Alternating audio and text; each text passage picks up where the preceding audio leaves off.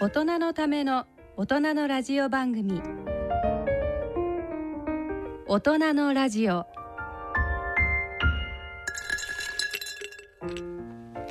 2023年5月第4週大人のラジオご機嫌いかがでしょうか安倍健人ですご機嫌いかがでしょうか小屋敷翔吾です人とたいです。さてと2023年も気がつけば半分半分過ぎてるっていううん早いそうだよねでも5はい月そう5です月ねなんだからうんはい。どうでしょうかね小屋敷青年 は青年になりましたねはい5月なんか真新しいことございましたかそうですねあのーゴールデンウィークにかけてまた北海道の 方に出張がありましてはいお北お、海道の方で競馬をちょっと実況してきましたはあそれは自転車は乗らなかったんだ自ね転車はね乗れなかったですねさすがそうでによねちょはっいと意地悪を言っといてね。はい で、えー、たえ姉さんはどうでしょはい、まあ C56 とあの自転車シーズンなので、うん5月は私は大分、それから琵琶湖、そしてこの後福井県の方に行く予定です。う。大分琵琶湖はもう行ったの。そうですそうです。うわ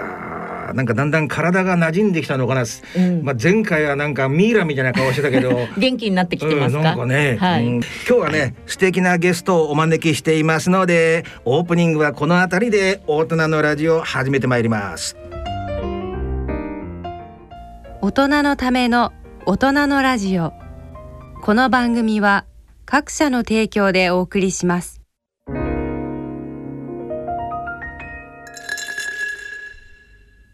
野村第二の人生に必要なのはお金だけじゃないからゆったりとした旅を楽しみたい健康はもちろん若々しさもまだまだ保ちたい住まいをもっと快適にしたり相続のこととかもしもの時のことも考えておきたいセカンドライフのために知りたいことってたくさんありますよねあなたのハッピーなセカンドライフのために野村証券の本支店ではさまざまなスペシャリストを講師にお招きして野村のハッピーライフセミナーを開催しています詳細はウェブで「野村のハッピーライフ」と検索してくださいなお当セミナーではセミナーでご紹介する商品などの勧誘を行う場合がありますそれ野村に来てみよう大人のラジオ続いてはチャリンコタイのコーナーです今回はゲストをお迎えしてお送りしていきます早速ご紹介しましょうゲストは自転車の雑誌といえばこの雑誌サイクルスポーツを出版している八重洲出版シックスホイール事業部長で大阪支社長の迫田健一さんです迫田さん改めてよろしくお願いしますそこたです。よろしくお願いします。よろしくお願いしますよろしくお願いしますともうなんかね会話をする前から素敵なキャラクターだなっていう感じがなんかね体からこう匂い出ているという感じですけどもいやいやいやいやいや 今日はね迫迫田さんね、はいあのーこのうちの大人のラジも2人ともねたえ姉さんも、はい小屋敷選手ももう自転車マニアですからね、はいものすごく期待してましたから、あそうですかよろしくお願いいたしありがとうございまますす。さてね、えー、貴重に使っていきたいと思いますが八重洲出版ということなんですけど、はいこれどんな出版社でしょはい。えーっとあの主にタイヤがついてる乗り物、えー自動車、うんモーターバイク、え自転車、えで、えーラジコン、うあそういったものを扱うあのメディアですねー。でもこれはやっぱウエイト的には一番大きいのは、一番大きいのはやっぱり日本の基幹産業の自動車ですね。あーあはいそうなんですね。そうなんです。で私が先ほどご紹介いただいたシックスホイール事業部っていうはいはいのを担当してるんですけど、はいそれはあの自転車の二輪で。うんうんうん。とキャンピングカーの4輪おうおうを足して、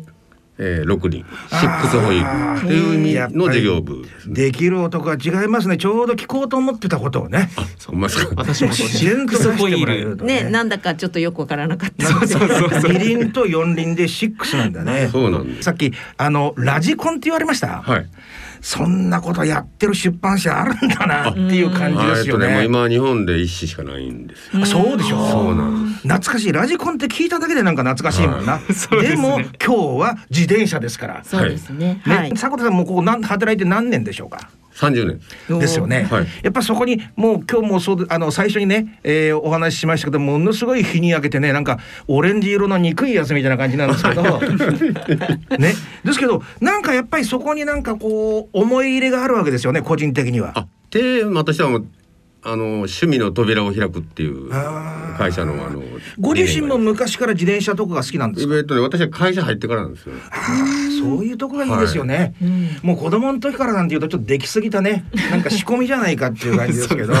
あーでも、えー今とかは結構好きなんですか、は途中から好きになりましたね、やっぱり。あーはい。いいねいいね無理のない自然なキャラクターで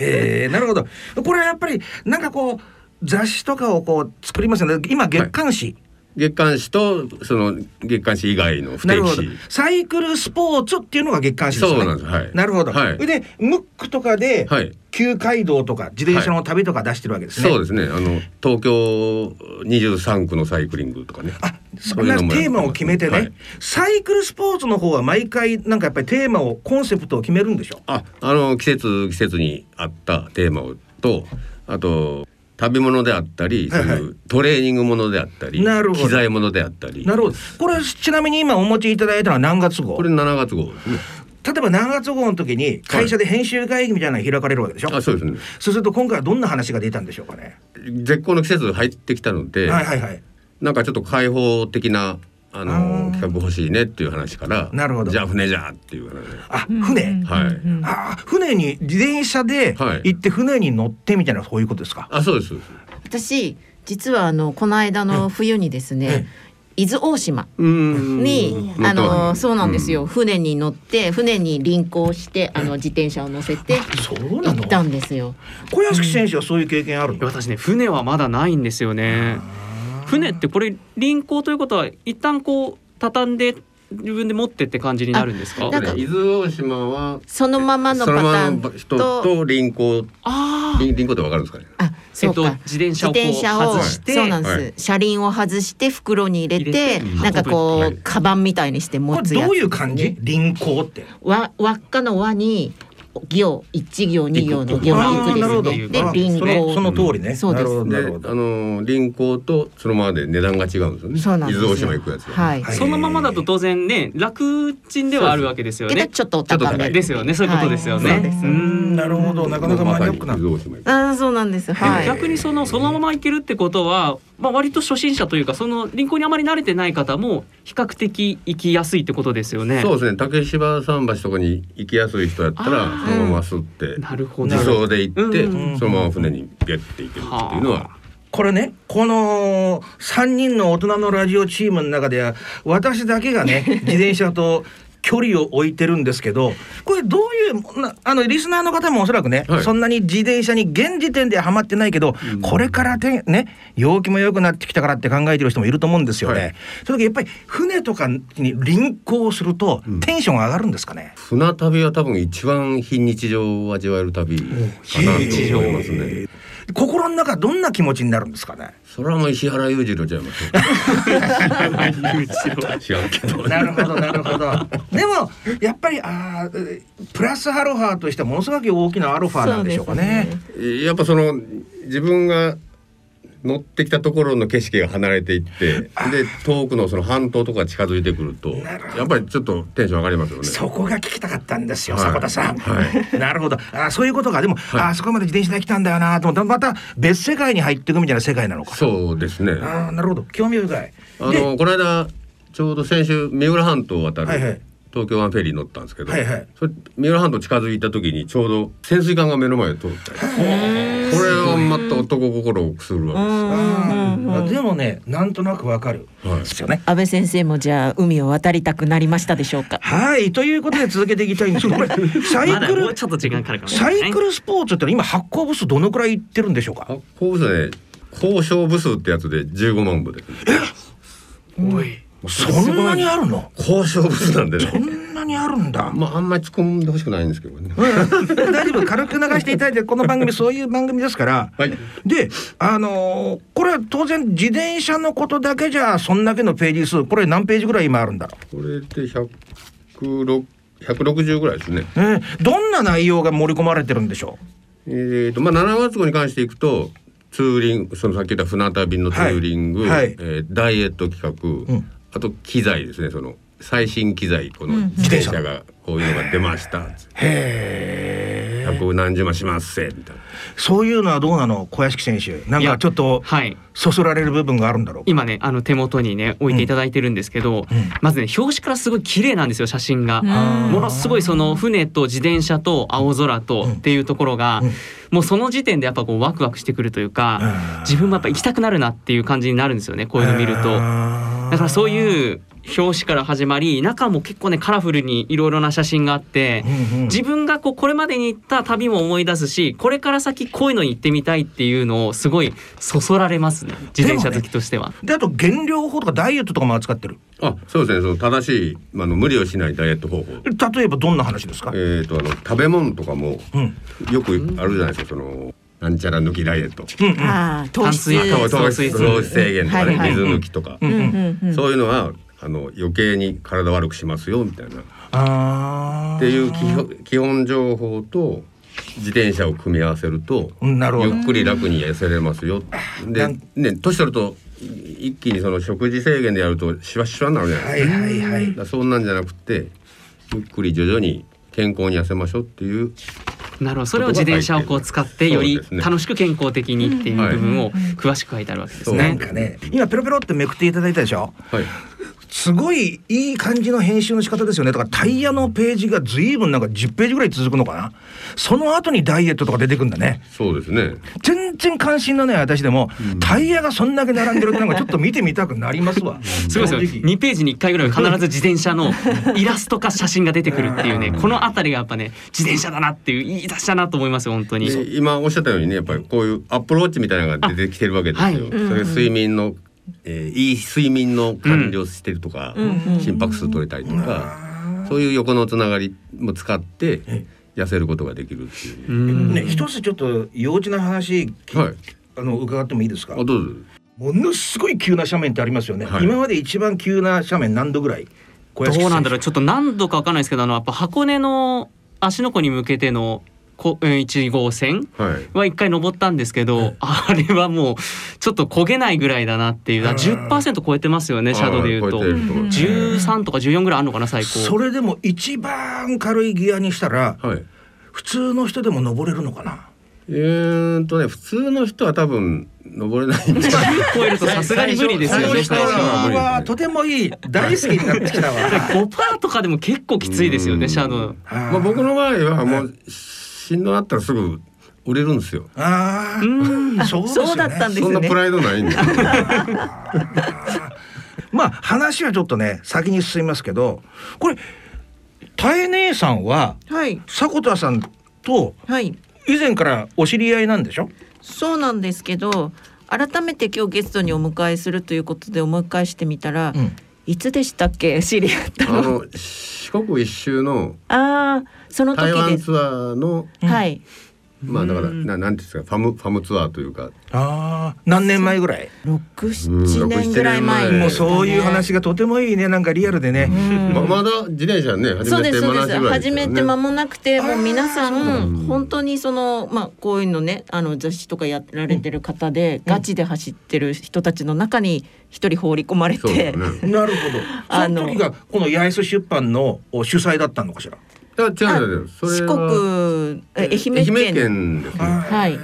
でもやっぱりそういうイベントがあると、はいやっぱり自転車関連のお雑誌扱ってるからやっぱうりんうんうんうん参加することが多いんですか、そうですねそのまあどっちかというと PR の要素の方が強いへえどんな風に PR するんですかちょっと素人だから知りたいんですけどまあ今なんかわかりやすいのはねインフルエンサーっていうまあうん大さんもそうその無理だと思うんですけどあはいはいあの著名な方の趣味を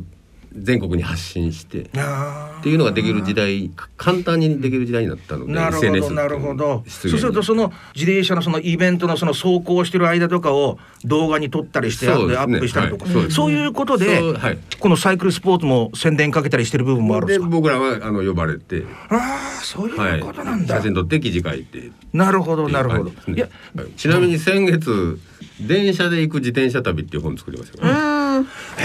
電車今です行ごくい自押転し車て旅っまてすことは、よね。はいはい。電車でそれこそリンさっき言った輪行で運んで、はいはいいいとこだけ走るみたいうんな、ああなるほど。それって結構時代にマッチしてるかもねはい。うん、あとそういういわゆるてっちゃんという人たちも、移動手段はやっぱり電車乗るのも好きなんですけど、ええ次次の駅行ったりとかあ斜めに行ってるところ行く時、はい自転車があるとすごいうん有効的なんでなるほどむしろ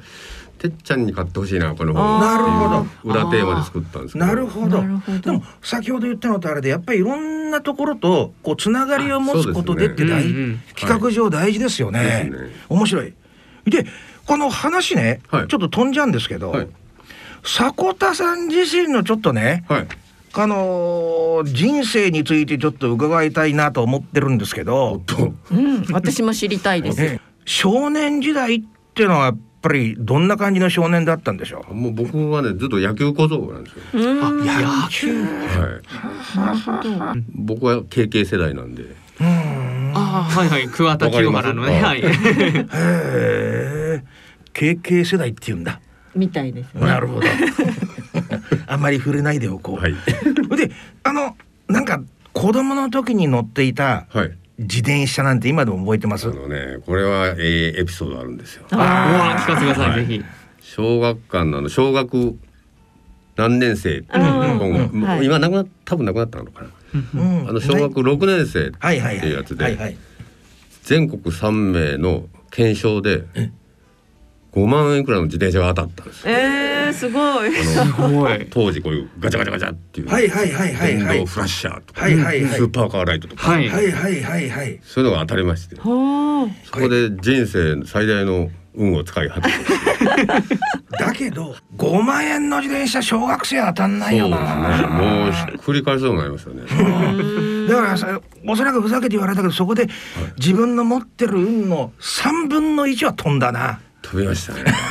まあ冗談ですけど だけどおリスナーの方ね今あの迫田さんが言ったこと分かんないと思うんですけど昔の自転車ってね、はいこの言ってみたらトラック野郎のあの電光みたいなのが後ろについてるんですよねそうそうそうピカピカピカピカフラッシャーが。はいそれで何気にさっき言われたライトが言ってみたらポルシェのペタってなんか蓋が開いてライトがつくやつみたいなそういうやつでしょ。ランボルギーニとかねそうそうそうそうそうそういうスーパーカーブームっていうのあったんですよねでギアもなんかこう今みたいにハンドルのとこにあるんじゃなくてなんか自分の座ってる前に一本棒があってそこのとこにありますよねこあのの車のほんまそうシフトそうレバそうーみたいなそうそうシフトレバーと同じようでねなんかメカメカしい感じそうそうえらいいい方ですよいやね当時はすごいと思います最ど高うでですすよかねその同級生に絶対いないわけじゃないですかそんなにいい自転車を持ってる人はどうでしたその時迫田さんはその自転車持っててまああのお金持ちの子はのね持ってますけど、はいあの当時超合金いっぱい持ってるようなはいはいはいはいいましたけど、んまあ全国3名で当たったのは俺だけやなっていうね、うーん自転車だけはお金持ちと一緒ですもんねいやいやいやそんなことはない えねえねえこれだけちょっと聞きたいんですけど、はい最終的にその自転車の顛末はどうなったんですかね中学校に入る頃にはさすがフラッシャーのやつはもう乗んないですよねそうなんですそらしいっすうどどうしちゃったのどうしたんです かねそういう近所の子にあげたのかな中学行くと恥ずかしいんでねだけど、ヤンキーにバカされるんでねでも取っといたらよかったですよねあーそういうもんってありますよねでそれでなんだかんだで大学を卒業してからはい八重洲出版に入社されるわけですよねいやあの新卒で入った会社はまた違う会社なんであ違うんですか、はいでなんでこの今の会社に転職しようと思ったんですか、それはその新卒で入った会社のうん当時営業してたんですけど、はいはいその営業先が八重洲出版で,、えでそこでちょっと来いよと言わそこの、はい、専務さんにえねへえなんかす何を好かれたんですかねいや多分野球がちょっとうまかったから そこは野球なんです野ね球採用って言われてましたでもねそうな野んです球ってやっぱりこのネットワーク強いですよねまあアンチもいますけどね。ね、いやだけどおなお前も野球やったんかみたいな必ずなると思うし、ありますあります同じほら大学でもほら小屋敷選手もそうだけど、はいあんだけでっかいあの早稲田大学でしたっけ W 大学ですね。ですよね、はいだけどやっぱりほらはっきり言ってなんかもう無限に学生がいるわけじゃん卒業生入れたら、だけどおお前も早稲田かってなりますよねまあまあまあななんとなくありますね。そういう野球はもっとそれになんか親二近重の輪をかけたみたいな世界でしょうねきっとあ。りますね。んなるほどでは何歳の時に今の八重洲出版入られたんですか、二十五。へえあじゃあ前の会社もそんな長くは働かなかったんですね。あもうもうすぐあの嫌になって。なるほど。とりあえずまあ会社入り来いよみたいな感じで。そうですね。いや野球部強くしてくれって言われて。そういうそこも野球、そのそっちの野球なんだ。で徐々にその会社の中で、はいなんかこう少しずつ今のなんかほら我々としてはですよ最初にプレッシャーをかけたように、どうやって自転車につながるのかっていうね方向に持っていきたいわけですよ佐藤さん。一番最初に言ったんですけどやっぱ車ものが多いんですよね、うんうんうん自動うんう車バイクとか、はいはいででも自分としてやっぱり得意分野はスポーツなんで、はいはい。自分がなんかそのアピールできるとこないかなっていうのでこのサイクルスポーツうーんかなと思って、当時社員ってどのぐらいいた結構大きなあ会い社なんやですかもう50人ずっと50人ぐらいですよ。はあ、はあはあはあはあはでも少しずつそっちの方向になんかもう社内で移動していった感じなんですかね。いまあ自分の方からちょっとやりたいやりたいみたいあなーすり寄っていった感それが大体三十過ぎてぐらいじ。いですやか。いやいやもう20だからもう入ってすぐぐああらいです。なるほど、はいなるほどなるほどだんだん見えてきました。はい。で、えー実際にし八重洲出版で、はいどんな仕事をこう順々に手がけていったか覚えてらっしゃいますあ、えっ、とね最初はね広告マンやってたんですよね。うんうん営業だったからね営業だったんですよ、うんうんそれでそういう広告代理店行ったりとはか、いはいえっ、とスポンサーのとこ行ったりとかうんうんうんっていうのがメインの仕事だったんですけど、なんか徐々に自分でそういう新しい企画作ったりして、うんウェブサイト立ち上げたりとかっていうなるほどので、あの自転車の方に、なるほど。えーなんか入っていったんですね元の会社はあんま楽しくなかったけど、はいこの八重洲出版は、はいなんかやっぱり楽しいなっていうのがなんかどっかにあったんですかあの当時やっぱ上司からあの楽しさを伝える仕事やからあー自分らで仕事で楽しめっていうのは口酸っぱく言われててそれがなんか会社全体の、はいなんていうかコンセプトみたいな部分でもあるわけでなんかそうエでンすねジョイライフみたいなはあの今やっぱり今でもやっぱ面白がるっていうのは一つの会社のそういうの何気にいいですよね。はい自転車を好きになったタイミングっていうのはどのあたりなんですかそのあいいなっていうふうになってきたのは、あのねこれ言い言いにくいんですけど、はい、 30年やってきて34年前です これこれ言いづらいですなるほどとだいいうぶ言こいづとらはということはまああの楽しい云々は置いといて、まあ、お仕事としてこの自転車とこう携わられてきたって感じなんですか僕ね。ね自称職業サイクリストだったあーなるほど迫田さんあ出会った時はまだあれ全然職 業サイクル。あ、ただあの時はやたらバス移動多かったじゃないですか。はいはいはい。むしろちょっと自転車乗らせてくれみたいなああそうだったんです。中で食い物ばっかりね、お二人餌ばはっねかり与えられて。二人はどう思ってるかわかんないですけど迫田さん個人的に好きです。あれ、とてもいいカラーだ。ええすごく正直な本でいいやたいだやきこれましたもう本ね。当ね正直なとこ。でもその上でですよ、はい四五45年前から自転車なんかいいなって思ってきたわけでしょ、うんなんで何が良かっ気たになるそれ。ありがとうございます。それがあの旧街道のいやあはいはい、そうなんですね2019年自に。転車旅のんあの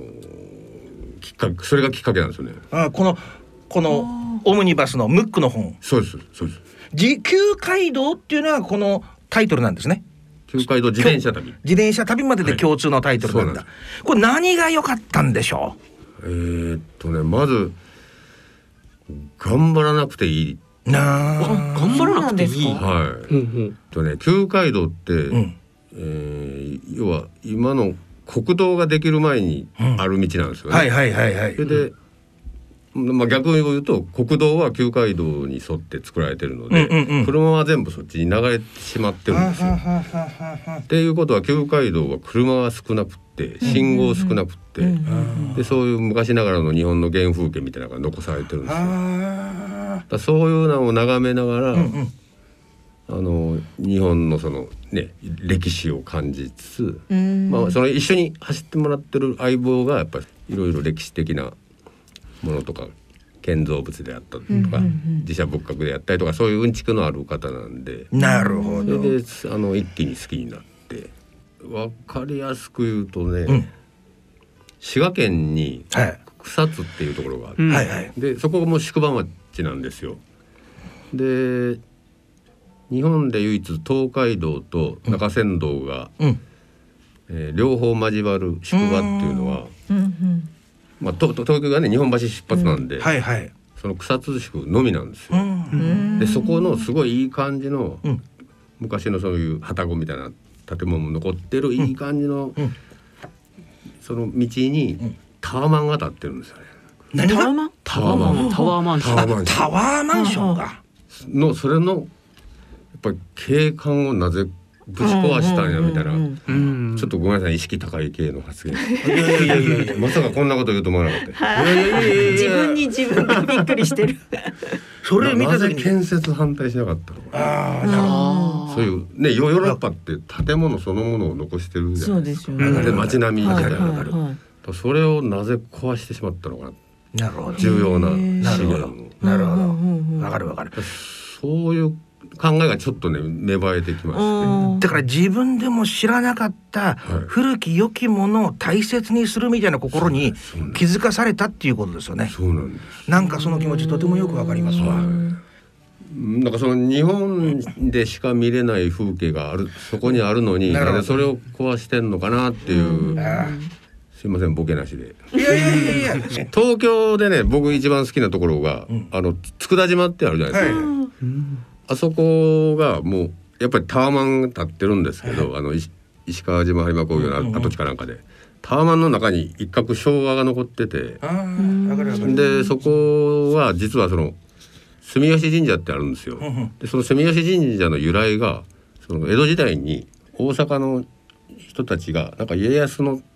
逃げを助けたみたいな話があってで佃島お前ら来いと、ああの漁業権を与えるから住めというのでその一角だけが大阪集落というか、リトル大阪になって、あなるほど。で昭和40年代まではそこは大阪弁がはびこってたという話ででそれが残ってるんです雰囲気初めて聞いた。めちゃくちゃいいんですよそこ。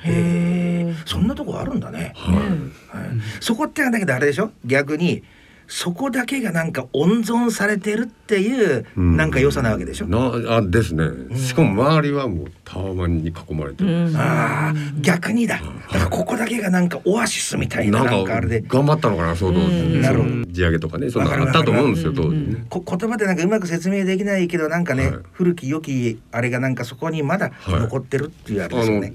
シポシポあるんですよこういううん井戸移動移動はいあー移動あはのい組み上げるやつ水をねへー組み上げる。ということはまあその迫田さんにとってはそういう昔の日本みたいなのを感じられたのがこの旧街道でそれがすごく自転車をよりこう好きになった。そうですねきっかけだったってことなんはでいすねはいめちゃくちゃ好きになりましたねああなあるあほそどれ。でね、はないるほどなるほどということでねいろいろ迫田さんのバックグラウンドも迫りましたがそれではここで一旦音楽をお聴きいただきましょう迫田さんからのリクエストでクイーンのバイシクルレースですそのまんまやさて素敵な音楽をねが流れてますけども、はいあのーここでちょっとね集中的にサイクリングの魅力について迫田さんに伺いたいんですけども、ぜひあはの安倍先生もサイクリング好きにしていただけるように、ね沼にね、はい沼にね沼に一緒にハマってもらいたいですい、うね、んできるものを引っ張ってみてもらいたいなっていう気持ちもなくもないですけどズバリ何がいいんでしょう自転車に乗るの一人遊びができるってことですね一人遊びということは今ほら自転車を好きになったまあ迫田パート2みたいな部分で自分で乗る時やっぱ一人で行くわけだ。そうですね僕どっちかというと人に気を使うのも使われるのも苦手なんで、ああわかりますもうすでに、はいええええええええ そうなんかブラーっと行って、はいでも出かける時って例えばどのくらいの時間出かけるんですかまあ週末まあほとんど週末なんですけどね、乗るとしても。丸一日なんか外出たりするんですか、うーんの時もあります。一人でけ一人で。うわのまあでもどうかな。乗ってる時間は多分4時間とかーいやそれでも5時ね間とかぐらいですかね。素人にすれば、んどんな格好で乗るんですか、まあちょっとピチッとしたあやっぱりあのこうピチッとしたあのピチッとしたサやつをねイクリングウェアサをイクリングウェア。あーでもあんなん聞いたらラーメン屋も入れませんよね。あ、あのー基本そういうとこ入んないですよやっぱね。ああ、はい。じゃあなどうするんですかお昼とかとか変なお昼はだからその公園の中にある蕎麦屋とかあ あや卵屋っとぱりさすがね普通の人が私服でいるところにあのぴっちりしたなんか体のラインが全部見えるようなあれ着て入れないですもんね。そうですねなるほどさ最初はでもねもうめちゃくちゃ嫌やったんですよやっぱり、うんうんうん恥ずかしくて、うんうんうん。でも着るとやっぱりなんかテンション上がるんですか。いやテンションじゃなくて楽楽なんですよねその漕ぎやすいですよね漕ぎやすいし、暑くなったらファスナーを下ろして風入れて、すごい汗もすぐ乾くしそうなの。大変さんどうなの。そうそうですそうです。あとなんかこう機能的にポケットがついてそうそう後ろて。にポケットあるもからうなんか別にカバン何しよもう持がたななくくてても全部入る魔法のポケットみたいな、ここにおにぎり入れてそうそう補給食なんかこうね途中でお腹空いた時用に入れておくとパッと食べれたりするんでそうなの。はいうん、まあまだ半信半疑だけども。で、なんかサイクリングをやってから、はいなんていうかこうボディーラインが変わったとか、はいなんか体調良くなったとかそういうのってあるんですか。あのやっぱその旧街道を走るようになって、んまあしまあは仕事なんでねその、相方に迷惑かけられないっていうのもあって、えー同時にランニングも始めたんですよ。あちゃちゃんとちちゃんと自転車に乗れるあ、体にわしたかくてるわかるわかるわかる。うんそのさっき言ったその上りもねはいはいはいつ。いていけるように。はいはい。で結果だから今単身赴任なんで東京で、うんうん。 3年前より8キロ痩せました。えー、すごい1キロ痩せたすごいだからあの前会った時では全然全然違う人になってるんでかいでかいですあの8キロって言ったらね、佐藤さん今おいくつですか。 55ですでもか体重8キロ落としたら全然楽ですか。めちゃくちゃ楽ですよ私ねどうなんだろうズバリこううそうやってほら自転車仕事のために少しね自分でも気遣ってトレーニングしたりダイエットしたりしたわけですよね、はいはいそうすると自転車乗るのが楽になるから自転車乗ること自体も楽しくなる楽しいですねやっぱ今まで登れてなかった坂がねちょっと楽になったりわかるわかる、はい私も授業の時にねあの学生なんか偉い人いてそのままで腕立て伏せやったりね、はい屈伸したりしてますからね、ああ軍隊じゃないですかこれうんうんうんうんそうなんか関西だからもっと来てほしいんだなガンガーンとなんかねなるほどで正直言って、はいうーんこんなところは走りたくないなみたいなやつあるのかなまああ雨雨降ってたら走らん方がいいですよね一般的な人だわこの 人、うん走りづらい危ないですからね何より危もない確かにねだけどさっきの話じゃないけどあれ正確にはなんていうのあのウエットスーツみたいなやつなんていうの、サイクリングウェアですかねそうですねサイクリングや、あれ雨降っちゃったらどうするんですか、ウィンドブレーカーうん、ああ上にだからやっぱりあどっかに入れといて、それもこれぐらいちっちゃくなってポケットあるんですめちゃくちゃちっちゃくまとまるんですよへえそれを出してだから言ってみたらあのなんか雨がっぱの薄いやつみたいなもんでしょそうですそうですああこういうとなんだけど迫田さん分かってもらうと思うけど昔パーマンってあったの知ってますかねパーマダの藤子不二雄のそうそうなんかあのマスククとかくちゃくちゃってなってはこいうやってなんかママントとかパッてなんか出てねはいちっちゃくなってるやつねはいそのちっちゃくなってるやつです多そ分うそうそうなんか二人は白い目で見てるんでなるほ どだけど走り出してはい雨とか雪とか台風とかって今ほら天候変わりやすいから、ええ真面目な話そうするといこういうこれまで大体もうね坂田さん見えてきたから大丈夫なんだけど、やっぱりこう乗るのやめてどっかであれでしょこう雨宿りしたりしちゃうタイプでしょあもちろんもちろん、はい、 この間の富山の時もねはいはいちょっと降りましたもんね降りましたねだ降かっらすてやんで降っすてぐやんでくれればいいけどさ、ずーっと降ったりしてる時にはどうするんですか、いやーまあとりあえず雨雲レーダー見ますね。だけどもうほら真っ当なぜ回答ですねそこまで自転車で行っちゃってるから、はいさっき言ったなんかウェンウィンドブレーカー来てもこれしょうがないからこれで濡れても行くしかないなってあ、あーそうですね。ってなるわけあのまあ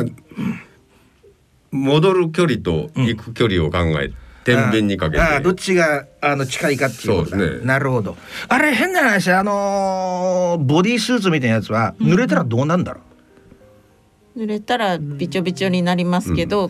天気が乾くとまたそれすぐも乾乾くきますね。はああなるほど 靴は靴はどういう靴なの靴はねそのススキーでガチャってはまるえええビンディングってあるじゃないですか、はいはいああいう自転車の裏側についてるんですよ、ね、あビあンディペングダルからこう離れないように、はいペダルそうですあそうすると踏む力と引く力で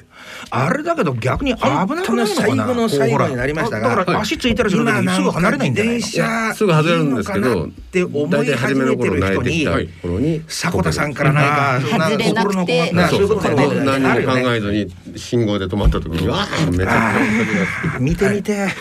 見て見てもう僕はそのだからそれ初めて立ちこけると思うんですけどはいはいはいじゃあ初めての時はそう通勤時間で飲むためにスクランブル交差点に乗ります隣にいたおっさんにしがみついてそのピンディング外れなくてなんかもうおっちゃんからするとうわーって急にどうしたってなりましすかよもこうねいう上の方から出てくる名前とかもでもそんなところから恋って芽生えるんだろうな。いやおっちゃん ですなるこほのストーどリー。はそこからは始まらないだけど驚くだろうな真面目な話。やそれを自転車で横びっスくりクランブル交差点でしょ。でその人がいなかったらわかりました。あの倒れました自転車の倒れるのって本当に危ないですよね。特にから焼けてたんですね。肝臓が痛んで痛んでいや違うっつってとか大変ありがとうございま した。りがとうござエいンますジンかかってきたような気もしますが、このコーナーのラジオ放送、残念ながらここまでとなりまなんす。か怖かった思いはそれが今一番思い出されますかねについては、ポッドキャスト、Spotify などの音声配信サービスからお聞きくだそのさ旅のい。自転旧街道の今回のこのコーナーは八重洲出版シックスホイール事業部事業部長兼大阪支社下り長の下り迫田健一さんをお迎えしどお送りしましどうしたたでもそれでも迫田さんありがとうございました降りるしかないですもんありねがとうございまありがとうございまししたた。ふもと、ふもとがだから諏訪湖だったんですよ。降りるしかないっつって。もうだからブレーキ使いながらでしょ。もちろんもちろん。気をつけてねもう溢れ返ってたんで道も。なるほど非常によろし いなんかでやっぱりいまだに覚えてるはい。一番良かったサイクリングコースっていうかなまあいあの過去のじゃなくてもいいですけどこうやってこの仕事やってていろんなとこ走られてるでしょ、はい一番リスナーの方に勧められるコースどこでしょうね、まあ、俺それもねごめんなさいもう旧街道ばっかりで申し訳ないんいやいいですよそっちの方があもう中山道のえええーと妻越宿っていうところで、えやっぱ築12030年のその古民家の宿に泊まっはいはいはいはたい後にですね、それは何県それはね長野ですね長野長県野はい妻越宿漢字で書くと妻越しというのはあ妻にかカゴみたいな籠みたいなやつはい、妻に籠長野県南木曽町、はいそうそうそうそう番組が進行してるかどうかわかんないこのまったり感いい ねとても今真剣ですよ二人で、そこにやっぱりあの自転車で行って、え泊まってそれ夏場やったんですけえど、はいはいご飯食べた後にそのいろりの脇であ焼酎飲んでたんですよは二いはい人で。はいはいそしたらその宿のあのおじいちゃんが来て、はいはい火の入ってないいろりはいろりじゃないよあ夏場なんですけど火を入れてくれそれでまあまあ長野の山奥なんでやっぱちょっと寒いよ、あはいはいはいだからそこでおじいちゃんのそのその村の集落の歴史であったり、はいはいここは昔水で流されたとかねあそういう話聞きながら一緒に酒飲んでーなるほどもう少しずつそれそはっちの方向だったらね最高ですどんと来いっていう感じですけどね。ね一つだけ聞きたいんですけど、はいはいこの例えば旧街道自転車旅のこの表紙あるでしょ、はい左右にこうやってレンガのものすごい古いあの民家が並んでますよね。はいこういうとこ走る時ってのはやっぱりゆっくりめに走るんでしょそうなんですよあこうの生生活されてる道なんで、それをやっぱこう見ながら楽しみながら走るわけですよね。そうですそうですあまあもちろんそのロケーションをね探しながらっていうのもあるんですけど、でも基本的にこういう宿場はゆっくり走らないといきなり子供が出てきたりもしそうまですすしーなんかなんかとってもねなんかこれリスナーの方に見せてあげたいよねこれのいや見てほしいここの写真、これどうやって撮られたんですかこれはあすごのいですー相方ここのあもちろん相方ですうん相方カメラドローマンなんンで飛ばしてるとかじゃなんうい全然全然全然あのーちょうどこの集落のところの2階部分にそういう公民館みたいなところがあって、うんうんうんうんでそこの2階からえー、すごいこれが全部部もう人住んでるんですよ。これはでもね本当に素敵だわ、はい一番最初に言った一言だから、うん私の言葉に嘘はない、はいうんあの関宿っていうの三重県のあすー鈴はいはい鹿峠を越えてうんうん一発目の集落。あの辺りすごいいいですよ私も行ったことあるんですよはいはいうんでも誰も彼もが本当にこうねこうなんか戦闘服みたいな感じでうん乗るんじゃなくて、そうですねそういう楽しみがないと特にほら年代いってるね、うん405060の人なんかがはい楽しむのにはやっぱりそういう自然体じゃないとね。そうですね。うんまあこのこのテーマの企画の時はそういうピチピチは来てないんですよ。ちょちょっとダボっとしたやつ着てて。うーんなんか一つだけ聞きたいんですけど、はいずーっと前傾姿勢でやっぱり疲れちゃいますよね使えますこれ。なんかこう姿勢が上になるような工夫とかないのかなこうなんかハンドルに何かつけたりとかそういうのできないのハンドルもね上と下両方あついてる使えるんですよ。あこういうドローップ見たことあるわ、は上にもあって下にもついてるやつはい。はい疲れたなと思ったら上のやつ持つんだ、あいやだい基本は上ですね。あーあるあるあるあるあとお尻の位置ずらしたりとそうか。体勢をいろいろ工夫するんですよねそうそうそう座りの位置をあといこの間ねあのバイクでほら信号止まってる時見たんですけど、はいほやっぱ細いねタイヤの自転車だけど T バーのハンドルのやつってありますよねああありますね。で結構アップハンドルになってて、うんあれはいいなって思ったなあれはね、まあ操作はしやすいですし。ですよねあのこういう街中は向いてます。あれわざとドロップハンドルにする意味があんのかなって思ったりするんだよね あの長距離になると。ああいうこういう T 字のやつは、はいお尻にばっかり体重がいってあそういう下こもとねお尻痛くなる今日ね迫田さんがねくれた情報で一番意味があった、あそういうところですよねそこか。バイクなんかもそうですもんね、はいやっぱり、そうですしお尻に全部体重かかっちゃうですもんねそうですそうで前傾になってるとやっぱり分散分散うわーさすがプロフェッいシやいョナ やルいやだこれこれこれいやー今日来てもらってそのためだけでよかったここのくくりだけで切っちゃっていいんじゃないのかなっていう話もあるからへまあまあ喋ったけどえいやいやだけどこれ都内でと、はいなんかあのー都内に住んでるリスナーの方だと、はいどの辺がおすすめでしょうね、えーっとね僕実際にやったのがやその山本選手をはあはの E バイクでやったんですよその電動付きのやつ電で動でうね、んうん電動でもタイヤ細いのちょちょっと太めですけどああなるほどなるほどはいでそれはちょうどねえよ40キロぐらいですかね山本選手35キロぐらいって書いてありますねねですよねはい一番面白かったのはその地形が分かるっていうのがよくああーの品川スタートして上野までフルもうフラットなんですよ、うんはいはいはいはい、ではい、上野からウグイス谷の方に向けて徐々に登っていく坂ありますねあっちそんな話面白いはいええそれは山手線の限りなく沿った道を選んでいくんですか。もうそうそうそうそうあれ渋谷のあたりなんてもうすごい谷ですよねそうそう谷底ですもんねあの登ってるんですけどそのウグイス谷とか大塚の方って登ってるんですけど山手線の線路はフラットなんですよ。ってことはやっぱり山を切り切開いり開いててあーやってるかなら実はあっちが山の手ちゃうかとかってなるほど面白いやないいやいやいやそれあの50回ぐらい使ってるあーでもでもでも面白い面白い話情報が面白いね、はいなんこかれ何時間ぐらいかけたんですか。まあ取材かねね撮影しながらやったんで、ゆっくりっていゆう感っじ。くり行って6時間とかあじゃあまあ7時間とか半日ちょっ半と日ちょいはで十分遊べるっていうことですね。うんあいいな。ちょっと今度休みの日にこれやってみたい。うあんそうねねえねえねえ、はい都内であーこの景色いいなって思ったとこどこですかえー、葛西臨海公園のえ冬場富士山見えるんですよね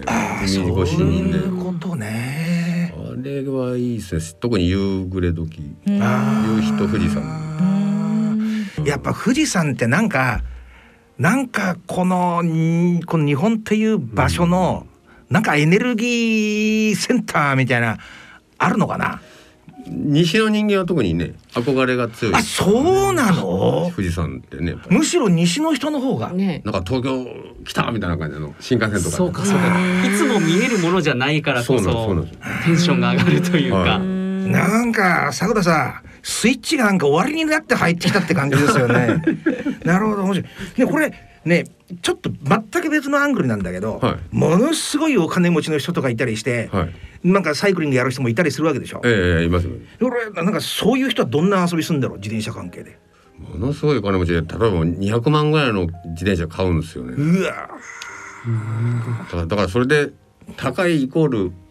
速いとかね、いいのやっぱりいいのまあ、楽楽ですね軽い軽いし200万出したらやっぱいいんだあれですね、フレームが違ったりとか、やっぱりその部品がね、よ部り違品が全部うんですよはいね。どういうふうに違うのよ。まあ一番はもう軽さですね。あ、素材がか。はい。へ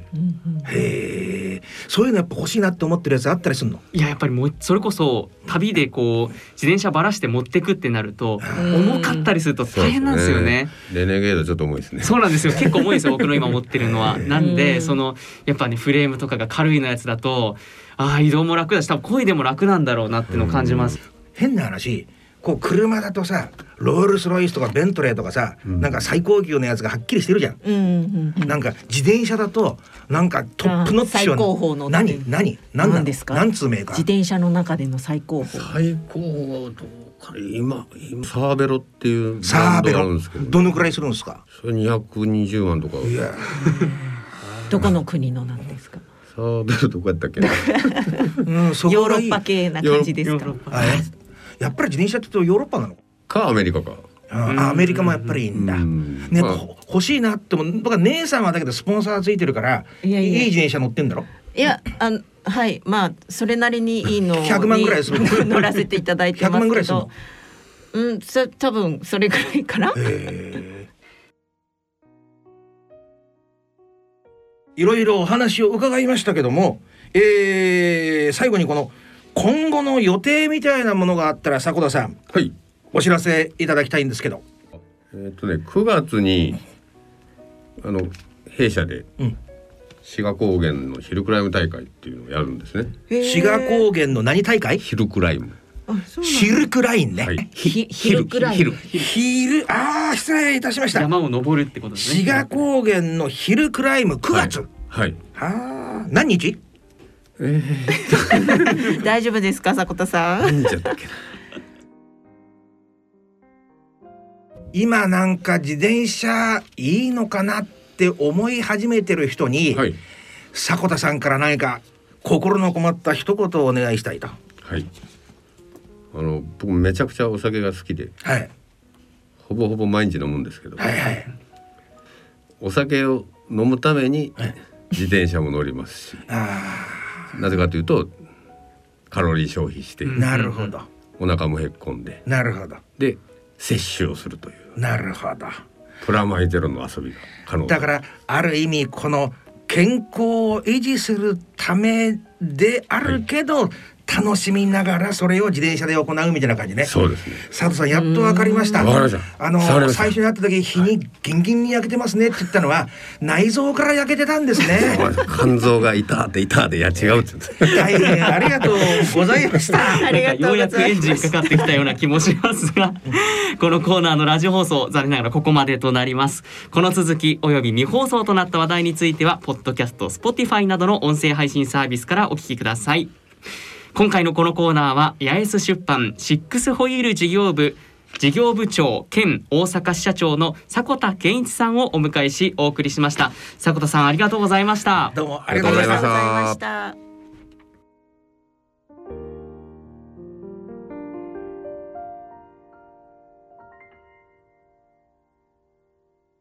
大人のラジオ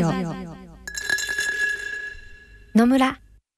第二の人生に必要なのはお金だけじゃないからゆったりとした旅を楽しみたい健康はもちろん若々しさもまだまだ保ちたい住まいをもっと快適にしたり相続のこととかもしもの時のことも考えておきたいセカンドライフのために知りたいことってたくさんありますよねあなたのハッピーなセカンドライフのために野村証券の本支店ではさまざまなスペシャリストを講師にお招きして野村のハッピーライフセミナーを開催しています詳細はウェブで「野村のハッピーライフ」と検索してくださいなお当セミナーではセミナーでご紹介する商品などの勧誘を行う場合がありますそれ野村に来てみよう大人のための大人のラジオさてそろそろエンディングの時間なんですけどもここでねたまたま素敵なね、あのーゲストが通りかかってくれたので、はいリスナーの皆さんにご紹介したいと思います。えーラジオ日経のドクター DJ というね、はい月曜日の番組で、えーパーソナリティを務めてくださってます産婦人科医の岡田由香さんです何か岡田先生一言リスナーの方に、えーお願いしますはい、よろしくお願いします。5月22日23時45分から、えースタートします。こちらの番組で私も、えー DJ として関わらせていただくことになりました。えー医療現場に携わる医師、えー歯科医師の仲間たちによるリレーでお送りする音楽番組です。ぜひ、えー聞いてください。ドフター DJ ということで岡田由香さん、えーパーソナリティ務められますのでぜひ皆さんも聞いてくださいさあ番組では皆様からのご意見ご感想疑問質問健康士か曲のリクエストなどをお待ちしております今後も歴史コーナーチャリンコタイのコーナー健康士かのコーナー社会病理のコーナーゲストのコーナーなどいろいろなコーナーを織り交ぜお送りしていきます各コーナーに関する疑問質問など番組宛てメール送信欄からどしどしお寄せください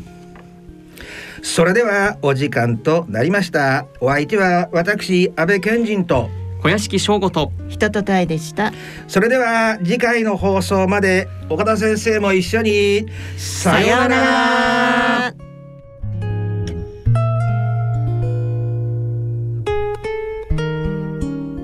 大人のための